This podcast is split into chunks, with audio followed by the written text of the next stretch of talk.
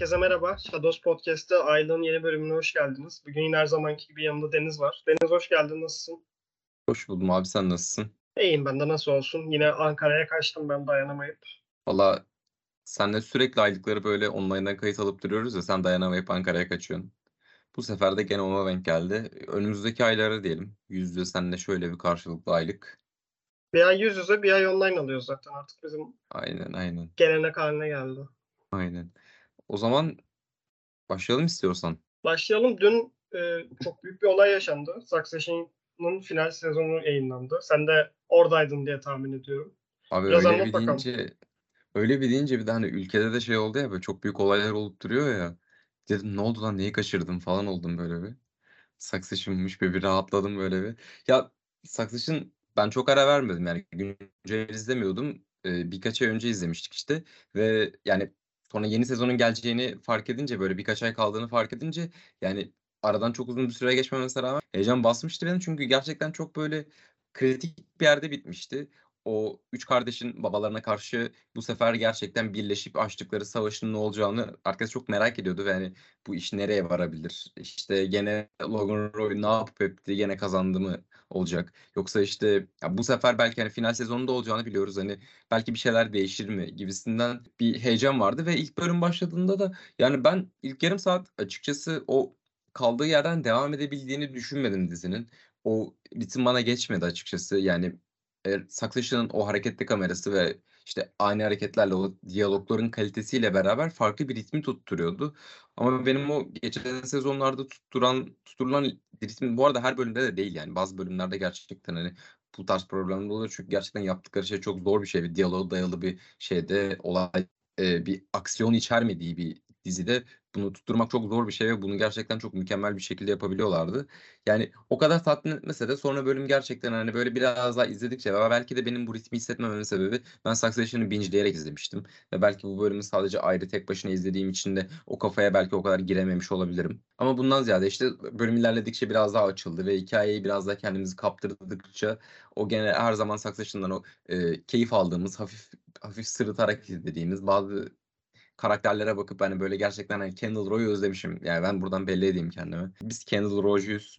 Succession'a da ya, takriben bir 2-3 ay Kendall Roy Yorgun Demokrat editi izleyerek hazırlandım. Böyle mermer döve döve. Ya o yüzden ümitliyim. Güzel bitti Kendall'cığımız için bölüm. Ee, ilerleyen bölümlere bakacağız diyelim ve burası zaten çok su kaldırır. Umarım sen de izlersin Succession'ı da. Burada böyle sıcağı sıcağına seninle bir tartışırız. Yani aslında ben dördüncü sezonunda yayınlanıp hepsini böyle 4-5 günde binçlemeyi düşünüyorum ama hazır baş devam ederken belki başlarım bilemiyorum. Yani Succession kaldığı yerden devam etmedi ilk 30 dakikada. Ben de kaldığı yerden devam etmeyen bir içeriye daha değineyim ki çok üzdü bu durum beni. The Mandalorian. Moderasyon. Yani ben moderasyon desem var. Star Wars evrenine zaten çok yakın birisi değilim. Hani Star Wars evrenini sevmek için gerçekten çok çaba harcamış birisiyim. Ve orijinal üçleme dışında çıkan işlerin hepsi çok kötü bence. Ki e, Mandalorian'ın ilk iki sezonu hariç. Onlar da mükemmel bir işti. Andor'u izlemedim. Onun dışında tutuyorum o yüzden. The Mandalorian'ın üçüncü sezonuyla birlikte Star Wars o eski ahrazlığına geri döndü ne yazık ki. Ve ben üçüncü bölümde bıraktım Mandalorian'ı. Bundan sonra da Star Wars'la arama uzun bir süre mesafe koymayı düşünüyorum. Disney bünyesinde yer almaya devam ettikçe. Üçüncü bölüm özellikle ya Star Wars'ta benim e, en sevmediğim şey yan karakterlere çok gereğinden çok daha fazla önem verilmesi ve filmlerde olsun, dizilerde olsun çoğu zaman yan karakterler bazen ana hikayenin önüne geçiyor. Mandalorian'ın 3. bölümünde Mandalorian'ı sadece 10 dakika falan görüyoruz bir saatlik bölümde. Ve artık dedim ki yani buradan sonra ben bunu izlemem. İki bölümde de ritmini yakalayamadı. Saçma sapan hikayelere girişti, pilotlara girişti.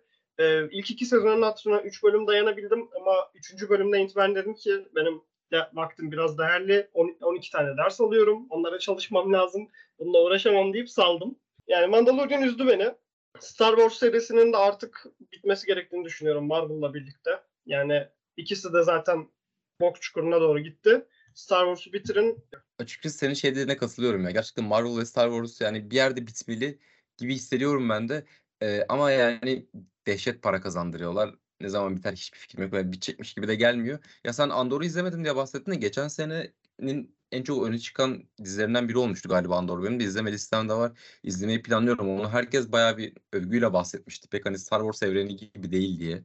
Ama belki de bu kadar iyi olmasının sebebi Star Wars evreninde olmamasıdır. Ya ben ama Mandalorian'ı izlemedim ve senin dediğin yani senin gibi ben de Star Wars evrenine çok sıcak biri değilim. Ben de hani çok ilgimi çeken bir şey değil çünkü yani Star Wars'un ilk çıktığında insanlarda yarattığı heyecanı anlayabiliyorum ama biz zaten hani Star Wars'un etkilediği e, neslin yönetmenlerinin filmlerini izliyoruz ya biraz da hani böyle çok gördüğümüz şeyler bizim için. O yüzden benim de hani çok ilgimi çeken bir şey değil Star Wars.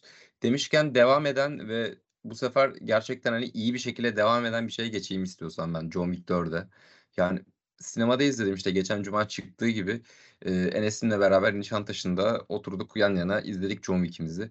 Ya John Wick gene size vaat ettiği her şeyi veriyor diyebilirim ama bu sefer gerçekten o hani üçüncü filmdeki gibi hani amaçsız bir şekilde bütün dünyayı karşısına alıp herkesi öldürmeye çalışma şeyinden ziyade bu sefer gerçekten ortaya hani böyle bir 90'ların aksiyon sinemasındaki o eski geleneksel bir tat da bırakıyor senin ağzında. İşte mesela diyelim senin bir aileye mensup olmaya çalışıyor. Orada John Wick tekrar atıldıktan sonra bütün dünyayı karşısına aldıktan sonra orada bir düello yapmaya çalışıyor. O düelloya gidene kadar başına bir şeyler geliyor. Yani o üçüncü filmdeki hani bir olay örgüsünden tamamen kopup John Wick'in birilerini dövdüğü, birilerini vurduğu bir hikaye anlatımından farklı bir yere doğru gidiyordu burada.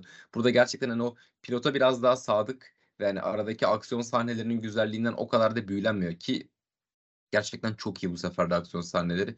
O pilota bağlılık benim bu John Wick 4'ü yani 2 ve 3'ten daha fazla sevmeme yol açtı. Hala birinci filmin etkisi bence yok. Ama gerçekten hani büyük perdede izlemek etkileyici bir şey hala John Wick'i ve yani bu tarz aksiyon filmlerini. Yani darısı Mission Impossible'ın başına diyelim. Ben John Wick'i hala hiç izlemedim.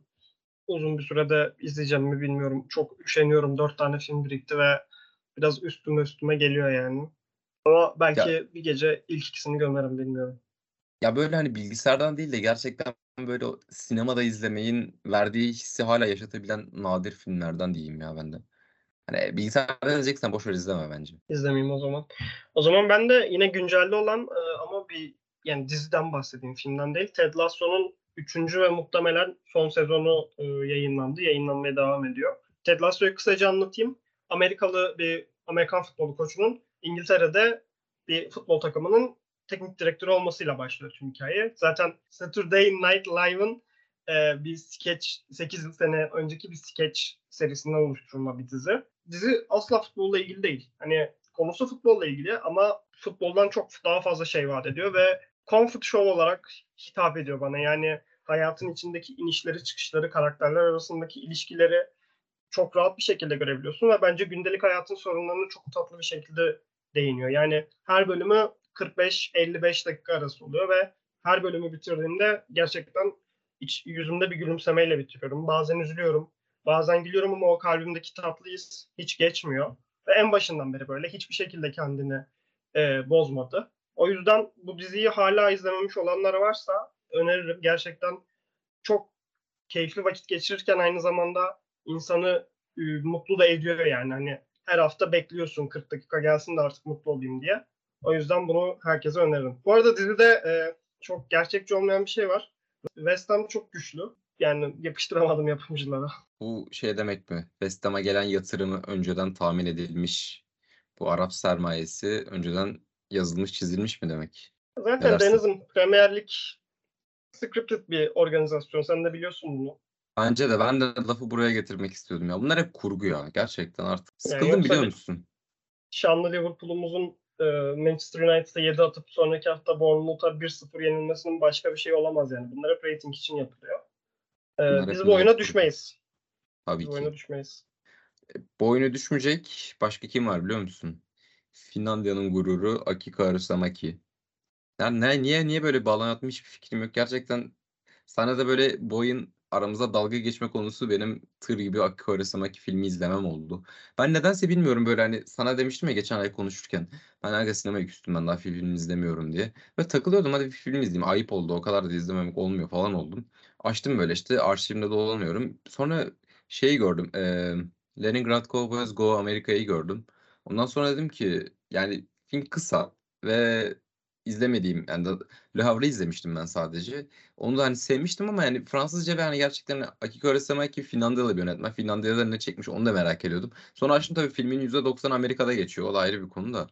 Ee, Leningrad Cowboys müzik grubunun Finlandiya'dan bir burada artık siz reklam yapamazsınız ama Amerika'daki herkes her şeyi satın alıyor e, denip Amerika'ya gidip onların turlarını anlatıyor. Ve gerçekten hani bu filmle beraber çok eğlendim, çok keyiflendim ve aynı zamanda Akiko Kaurismäki'nin sinemaya karşı yaklaşımını, o benim hani o çok sevdiğim Amerikan bağımsız sineması kafasını e, yakalayabildiğini, daha doğrusu onun kendi özgün bir şekilde yaklaşabildiğini gördüm. Yani çok büyük olaylara, gerçekten çok büyük konulara, hani böyle bir işçi sınıfının yaşadığı drama ve işte insanların evsizliğine falan, hani böyle çok büyük olayları çok hani böyle ufak şekilde böyle dalga geçerek bir şakayla, bir komedi, kendi mizahıyla bir şekilde anlatıyor.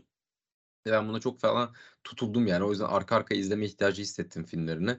Ve yani Leningrad Cowboys Go Amerika'da mesela yani Jim Jarmusch da bir cameo yapıyor. Yani o bağımsız kafası yani birbirlerine etkili etkilemiş de olabilirler. Çünkü gerçekten o da çok genç bir halde orada cameo yapıyor. Ve ikisinin de ben arkadaş olduklarına inanmak istiyorum. İki çok sevdiğim yönetmen.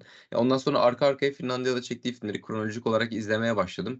Ve gerçekten hani çok etkilendiğimi söyleyebilirim ve yani başka bir sinemayla tanışmış oldum. Ya benim Kaurismäki ile ilgili en sevdiğim şey şu. Sen de ki bahsettin bundan. Hani Amerikan sinemasında ya da Avrupa sinemasında çok rahat bir şekilde dram olabilecek konuları o kadar absürt bir mizahla sunuyor ki. Mesela benim en sevdiğim filmi A Man Without the Past filmidir. Ve o filmde hani hafızasını kaybedip yeni bir hayata başlayan bir adamı görüyoruz. Ve inanılmaz fazla dram seçeneği var bunda ama bunu absürt bir komediyle sunuyor ve hani o Finlandiya'nın karlı soğuk atmosferinde o filmi izliyorsun. Ki filmin sonunda olan olaylar da o dramı tamamlayacakken yine komedisel, mizahsal bir e, durum sağlıyor ve oradan o şekilde çıkıyor. O yüzden hani tüm olaylara bu şekilde bakışını seviyorum ve artık dramadan gına geldiği noktalarda Kaurismäki'ye kaçmak şey hissettiriyor bana. Rahat hissettiriyor yani. Abi ve hani tam olarak benim de senin dediğin gibi şey oldu yani. Hani o e, tam da dün şeyi izlemiştim. Kutsal Motor'da işte Kutlukan Kutlu'nun Öykünün Tiranlığı diye bir tane yeni bölüm çıktı. Onu da tavsiye edeyim buradan. Hani orada gerçekten bu hani Öykünün gerçekten bir tiranlığından bahsediyordu ve ben de hani bunlardan kaçmak için biraz daha böyle hani kendimi rahat hissettiğim hani o öyküyü hani o kadar da iyi anlatmaya çalışmayan hani yaptığı şeyi böyle körüklemeye çalışmayan yönetmenlerin böyle beni rahat hissettiren o konfor alanlarıma kaçmayı özlediğimi fark ettim hani Akiko Arasama ile. Ya çünkü bir izleyici olarak da sürekli kendini biraz şey yapamazsın. Yani çok sürekli işkence edemezsin. Yani sürekli her gün Tarkovski izleyemezsin yani. Hani arada böyle tatlı yemen lazımdır ya hayatta da hani böyle bir. Yani E, ne bu konfor alanına kaçmak derken ben de şeyden bahsedebilirim. Ben tır gibi Batman izledim bu ay. Yani Batman'in ilk filminden başladım ki inanılmaz derecede ahlakçı ve korkunç bir film. Hatta bir sahnede şey oluyor. İşte bir bara saldırı düzenleniyor. Robin Robin zaten biliyorsun Batman'in yardakçısı. Robin diyor ki Batman ya bunlar içki içiyordu. Bunları keşke kurtarmasaydık diyor. Batman de diyor ki olsun diyor Robin. Onlar içki içse bile hala vatandaşlar falan diyor. İnanılmaz bir film. Yani sinema okuyan herkesin izlemesi lazım bence. Özellikle Batman Ali Babacan'mış. yakıştıramadım e, Batman'e. Özellikle o Hollywood'da Hays Code sonrası dönemde hani büyük bir açılma gerçekleşiyor. Ama bunun yanında hala böyle ahlakçı içeriklerde devam ediyor ve Batman'in e, oluşum sürecine tamamen ters olan bir şeydi bu ve çok şaşırdım izlerken. Daha sonra Tim Burton'un Batman'ine geçtim. Bence şu ana kadar yapılmış en iyi Batman Tim Burton'un Batman'dir. Michael Keaton dışında. Keşke daha iyi bir oyuncu oynasaydı orada. E, Nolan falan fasafiso yani. Daha sonra da bugün Joel Schumacher'ın Batman'ini izlemeye çalıştım. Batman Forever. George Clooney'in oynadığı, Batman'in memo uçlarının olduğu. Ha, Bildim. ben bildim bildim de izlemedim o filmi. Sadece gördüm. Böyle Batman mi var falan oldum. Sonra George Clooney'e ve meme ucu duyunca ah dedim tamam okey. 11 dakikada kapattım filmi. Yani 97 yılında mı ne, ne çıkıyor? Ondan 2 sene sonra Matrix çıkıyor. Matrix'in efektleri falan CGI'ını biliyoruz. Burada hala 5 dolarlık CGI yaptırmışlar falan. Silah atış şeyleri falan. İşte elektrik atıyor. O elektrik şeylerini görüyorsun. Çizgilerini görüyorsun adamların üzerinde falan. Dedim bu izlenmez kapattım.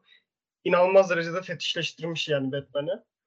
Karakterlerini vesaire. O yüzden kapattım. Bir de bilmiyorum ne düşünürsün ama süper kahraman filmlerinde villain sence ilk dakikalarda mı ortaya çıkmalı yoksa böyle filmin daha kaşarlandığı, demlendiği zamanlardan ortaya çıkmalı. Böyle 40. dakika civarı çıkarırım ben. Benim kafamdaki matematiğe göre bence de 40. dakika civarı çıkmalı. Çünkü eğer sen ama bu şeyle de alakalı bence. Hani sen kendi adamını dövdürterek insanları acındırmak istiyorsan onu evet yani 40. dakikada çıkmak daha mantıklı. Çünkü ona bir empati yaptırırsın, bir aşk aşk hikayesi yazarsın. işte yardımsever süper kahramanımız halka bu şekilde hizmet ediyor falan gibisinden böyle bir siyasetçi portresi çizersin ona. E ondan sonra villain'ın teki gelir böyle patır kütür ağzına yüzüne indirir ve yarattığı etki daha büyük olur. Ama böyle hani ilk başta villain'ın verildiği ve onunla onun üzerinden bir hikayenin akıp sonra hani baş e, süper kahramanın gelip gerçekten ama sonrasında gene aynı akışa döndüğü filmler var mı onu bilmiyorum. Matematik olarak bence de daha mantıklı. Bu arada süper kahraman demişken Türkiye'nin gururu romanların e, Jimi Hendrix'i, Eren Karayılan'ın son parçayı gördün mü? Görmez olur muyum? İnanılmaz Peki söylüyor. Yani sen İstanbul'un Nick Cave'i Teoman'ın abi yani o kadar yorumsuz kaldım ki izlediğim an böyle ağzım açık bir şekilde izledim. Böyle, baba sen müziği bırakmamış mıydın ya? Ne yapıyorsun falan oldum böyle. Müzik bırakmış Teoman'ı onu gördük. Aynen. Hani Nick Cave olmak da o kadar da kolay değilmiş dışarıdan. Kolay gözükse de bunu ben de söylerimden desek de onu da gördük.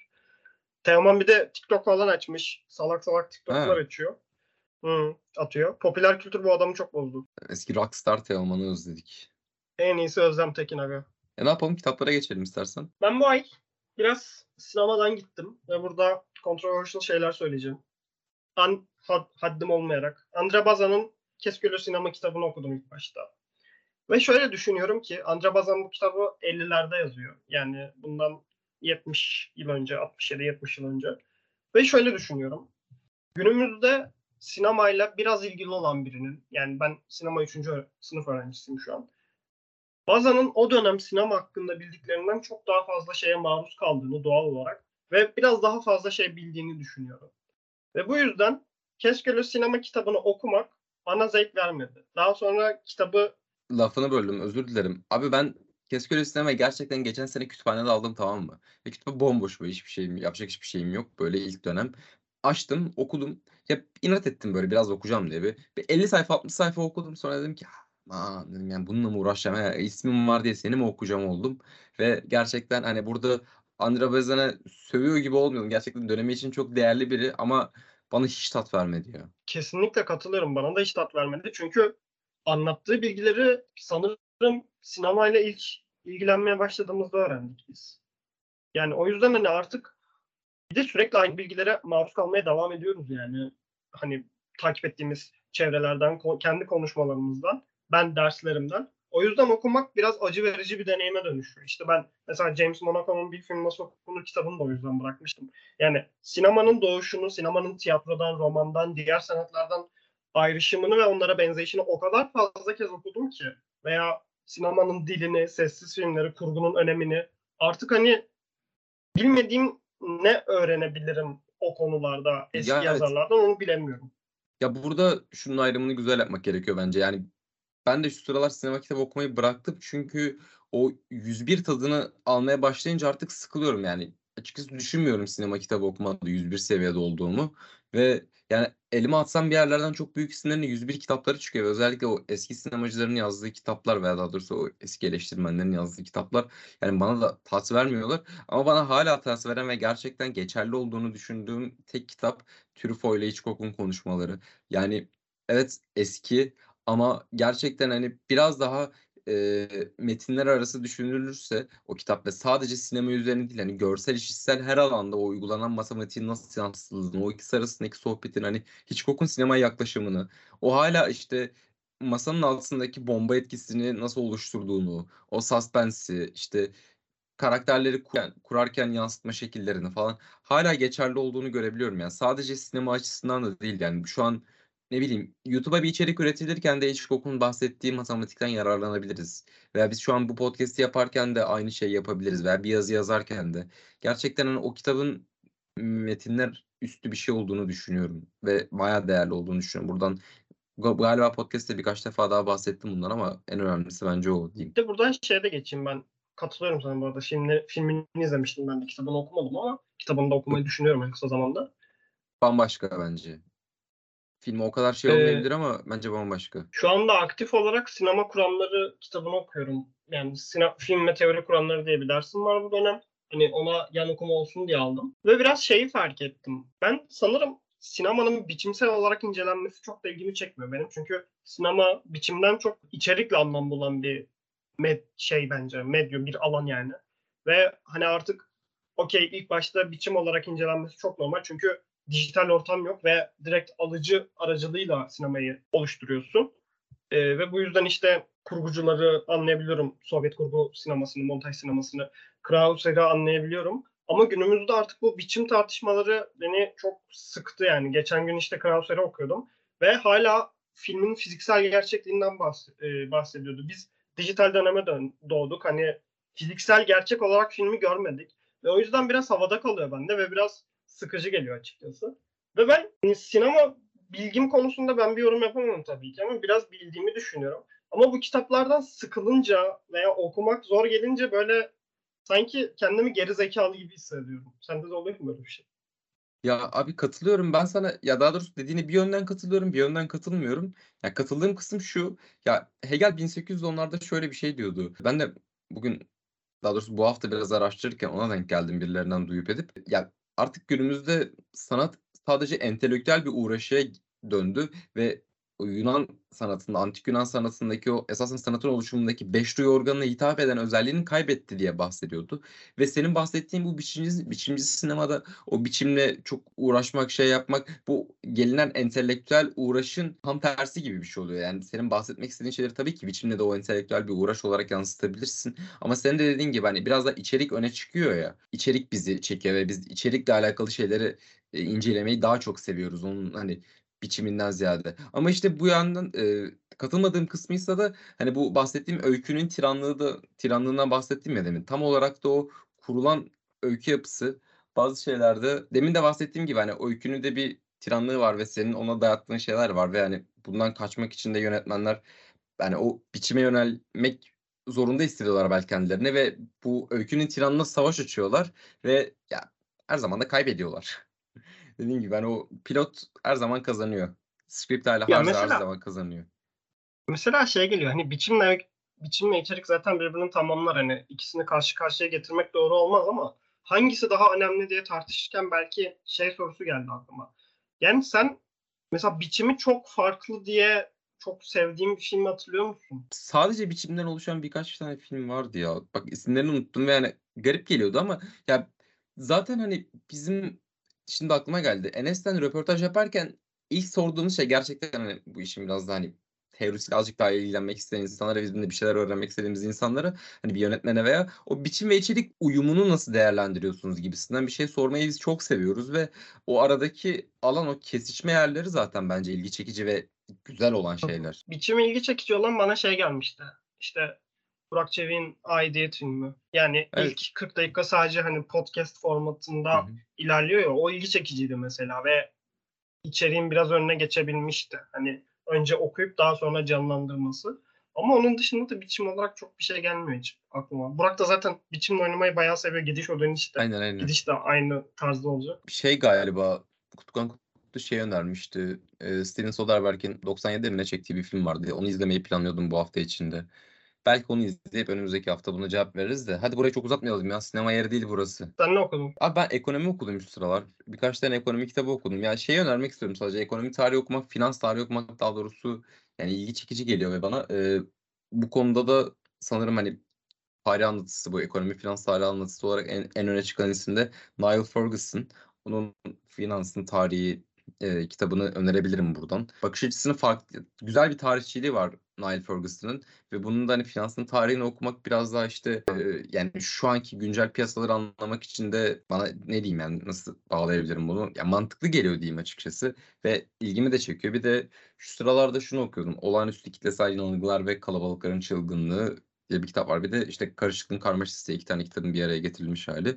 Ya bunu da tavsiye edebilirim. O da o dönemki işte Lale Çılgınlığını falan filan onları bir araya getirerek e, eski kitaplar bunlar bu arada. E, o iki yazarın eserlerinin birleştirilmesi ve üzerine işte hala neden bu kitap e, yatırımcıların hala baş köşe kitaplarından biridir, baş, baş, başucu kitaplarından biridir falan onlardan bahsediyor. Son olarak ekonomi dışına çıkarsak da ben Witt Wittgenstein'e daldım. Biraz onun Traktus'unu ve son dönem eserleri olan felsefi soruşturmalarını da okuma şansını elde ettim diyeyim kendime. Çünkü gerçekten hani buna bir, bir şekilde girişmem lazım, bir şey yapmam lazım, okumam lazım gibisinden böyle kendime bir sorumluluk bindirmiştim ve böyle aklımın bir köşesinde hep kalıyordu. O yüzden hani Witt- Wittgenstein okumak bu ayki bir şeye böyle tik atmış oldum kafamda. Bundan bahsedebilirim. Allah sabır versin. Hegel, Wittgenstein zor hayat. Zor Ben- hayat, vallahi zor hayat. 2021'de bıraktım felsefeyi. Komple saldım. Yani okumaya çalışmıyorum artık. Hani kendimi yormama değmiyor. Ya değiyor da hani ben yoruluyorum çok. O yüzden saldım. Ben de son- hayatımdan. Ya ben de son iki ayda geri döndüm diyeyim. Çünkü ya uzun bir ara vermiştim. Yani gene okuyordum yıl dışında böyle 5-10 tane felsefe kitabı da kendimi böyle şey hissettim ya. Rahat hissetmedim felsefe okurken o dönemler. Ve hani gerçekten ben de hani kendimi bu kadar yormak istemiyorum olmuştum. Ama sıralar işte son 2-3 aydır da şey oldum. Lan şimdi ben felsefe okumayacak ne zaman okuyacağım? Salak mısın. Böyle kendi kendime tribe girersin ya böyle. Ben niye bunu yapmıyorum işte şunu. Günde niye 5 tane yazılım dili öğrenmiyorum? Niye 90 dili öğrenmiyorum? Niye işte 1000 şınav çekmiyorum falan gibisinden bir saçma tribe girersin ya bazen. Bazen de girmezsin ya bilmiyorum. İşte öyle bir tribe girdim. O yüzden sıralar biraz öyle şeyler okumak ihtiyacı hissediyorum. Bunu istiyor muyum bilmiyorum ama ihtiyaç hissediyorum. Ben de komple bir Frankfurt okuluna girmeyi düşünüyorum. Çıkar mıyım bilmiyorum ama Frankfurt okulunun Ha kuramına, yazarlarına Adamım, komple girmeyi adamım. düşünüyorum. Adorno geç bo boş ya da. Bak bir şey diyeyim mi? Ad- Ee, Adorno'da şunu diyeceğim sana. Biz onun bahsettiği kuramları zaten hani dedin ki dedin ya bazen de. Aynısını hissedeceğine o kadar eminim ki Adorno'da. O yani birkaç kitabını evet gerçekten bazı fikirleri hala ilgi çekici ama işte o bazen de yaşadığımız durumu ben aynısını Adorno'da da yaşadım bir iki şeyinde. Bir iki kitabında. Gene iyi şeyleri var ama gene ben uyarayım baştan. Öyle dediğin için hevesim kaçtı okumayacağım. Adorno ile Horkheimer'ı ben biraz sen de bana benzetiyorum. Aralarındaki ilişki bağlamında. İyiler onların bir tane şey. Neydi ya tartışma kitabı vardı. Sarılı kırmızılı. Unuttum. İnan Neyse ya. Program çok boşa Ben- doğru gidiyor. Heh, sen Ben oyun oyun oynadım. Oyundan bahsedeceğim. Hideo Buyurun. Kojima Death Stranding diye bir oyun yapmış. Yani oyun temelde bir yürüme simülasyonu. Postapokaliptik bir dünyada sen bir kargocusun ve bir yok oluş gerçekleşmiş. Bu yok oluş sonucu e, ahiretle günümüzdeki dünya yani bizim yaşadığımız dünya arasında bir araf oluşmuş ve işte araftakiler dünyaya gelip insanlara salça oluyor. Bu da Amerika'daki tüm şeyleri yıkıyor. Sen de bir kargocu olarak e, Amerika'nın şehirlerini birbirine bağlıyorsun. Ya ben o oyunun gerçekten hikaye anlatmada farklı bir yöntem olduğunu düşündüğüm için buraya aldım. E, 45 saat oynadım oyunu yani bayağı da oynadım. Hani bitmiyor çünkü oyun asla. Son 3 saati zaten full sinematik. Hani oturdum izledim yani. Eğer vaktiniz varsa daha önemlisi sabrınız varsa bu oyunu da öneririm çünkü gerçekten çok uzun bir film izliyormuşsunuz hissine kapılıyorsunuz ve e, sonlarına doğru katarsisi o kadar yüksek çekiyor ki oynadığınız süreye değiyor gerçekten. O yüzden bu oyunu önereceğim. E, ki ikinci oyunu da geliyor yeni olarak. Ben bu ay başka hiçbir şey yapmadım. Chunking Express izledim bir kere daha. O kadar bir de. Vallahi ben de konu çok dağıldı. Biraz üstten Last of Us'ı bitirdik. Son iki bölüm sevmedim. Sa- sadece bu kadar diyeceğim. Ama Son bölüm güzeldi ya. merakla bekliyorum. Ben sevmedim Ben son ya. bölümü sevdim. Neyse önemli değil ya. Zaten çok saptık ha bugün farkında mısın? Ben sen bana böyle sorular sorma aga. Ben ben çok ben çok kopuyorum. Olur öyle olur. Bazen öyle olur. Tamam. Bizim kurguda tarzı ruhu geri döndü. Aynen öyle. Yani kurguda Festivalde kaç gidiyorsun? bir sürü şey var. Valla doğru İstanbul Film Festivali biraz biraz ondan bahsedelim. Ben filme gidiyorsun? festival festival programını kaydı kapatacağız. Yemeğimi yiyeceğim. Ondan sonra oturacağım yapacağım program. Ama vizeler vize tarihlerim sayesinde diyeyim sana bir minimum 15 filme girmek istiyorum. Ne kadar Ben gerçekçi olur 23 bilmiyorum. Ben 23 tane film belirledim. Muhtemelen Ben- hepsine giderim. Sen 23 tane bilet al. Ben birkaç tanesine ben giderim zaten onların. Benim bildiğim Ulaş Demir. Benim bir de sınavlardan dolayı da öyle bir durum olabilir. Ee, festivalin açılış gününde 4 tane filme gidiyorum. Nelere yine gideceksin? başladım yani. Ulaş Demir'i bulmak isterseniz adres var. Hangi hangi filmlere gidiyorsun? Hemen hemen veriyorum 7 Nisan'ı. Atılım gerçekleştiriyorum. Saat 11'de Atlas'tayım Totem filmine. Daha sonra 1.30'da Stiz e, sinema mama geçiyorum. Müzik filmini izlemek üzere. Sonra saat 4'te yine Stiz'de kalıyorum. Slow'u izleyeceğim. Ee, ondan sonra geçebilirim diye düşünüyorum. Kadıköy'e geçip saat 7'de festivalin açılış filmi olarak da bildiğimiz Scrapper izleyeceğim. Onun dışında hemen böyle önemli gördüğüm filmlerden bahsedeceğim. 8 Nisan saat 7'de Safe Place izleyeceğim. Seversin. Herkese buradan tek bir film önerecek olsam Safe Place'i öneririm festivalden. Başka da hiçbir şey demeyeceğim. 9 Nisan saat 7'de In Water izliyorum. Bakalım Tom Sanso yine ne icat etmiş. Ozon'la aramı düzeltmek istiyorum. O yüzden The Crime Is Mine'e gideceğim. Ozon'un filmi mi geliyor? Ozon'un değil mi? Bilmiyorum ki. Ben Ozon Ozon geliyorsa online'ındır. Abi her sene film çekiyor ya. Ben okeyim ona. Öyle ya. Benim bu kadar. Yani dediğim gibi anneanne söyleşisinde Deniz Kaya'yla beni bulursunuz kesin. Orada olacağız. Hani yapacağım şu son şey olsa bile orada olacağım.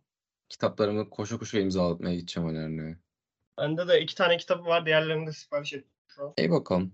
O zaman ne yapalım? Kapatalım. Kapatalım.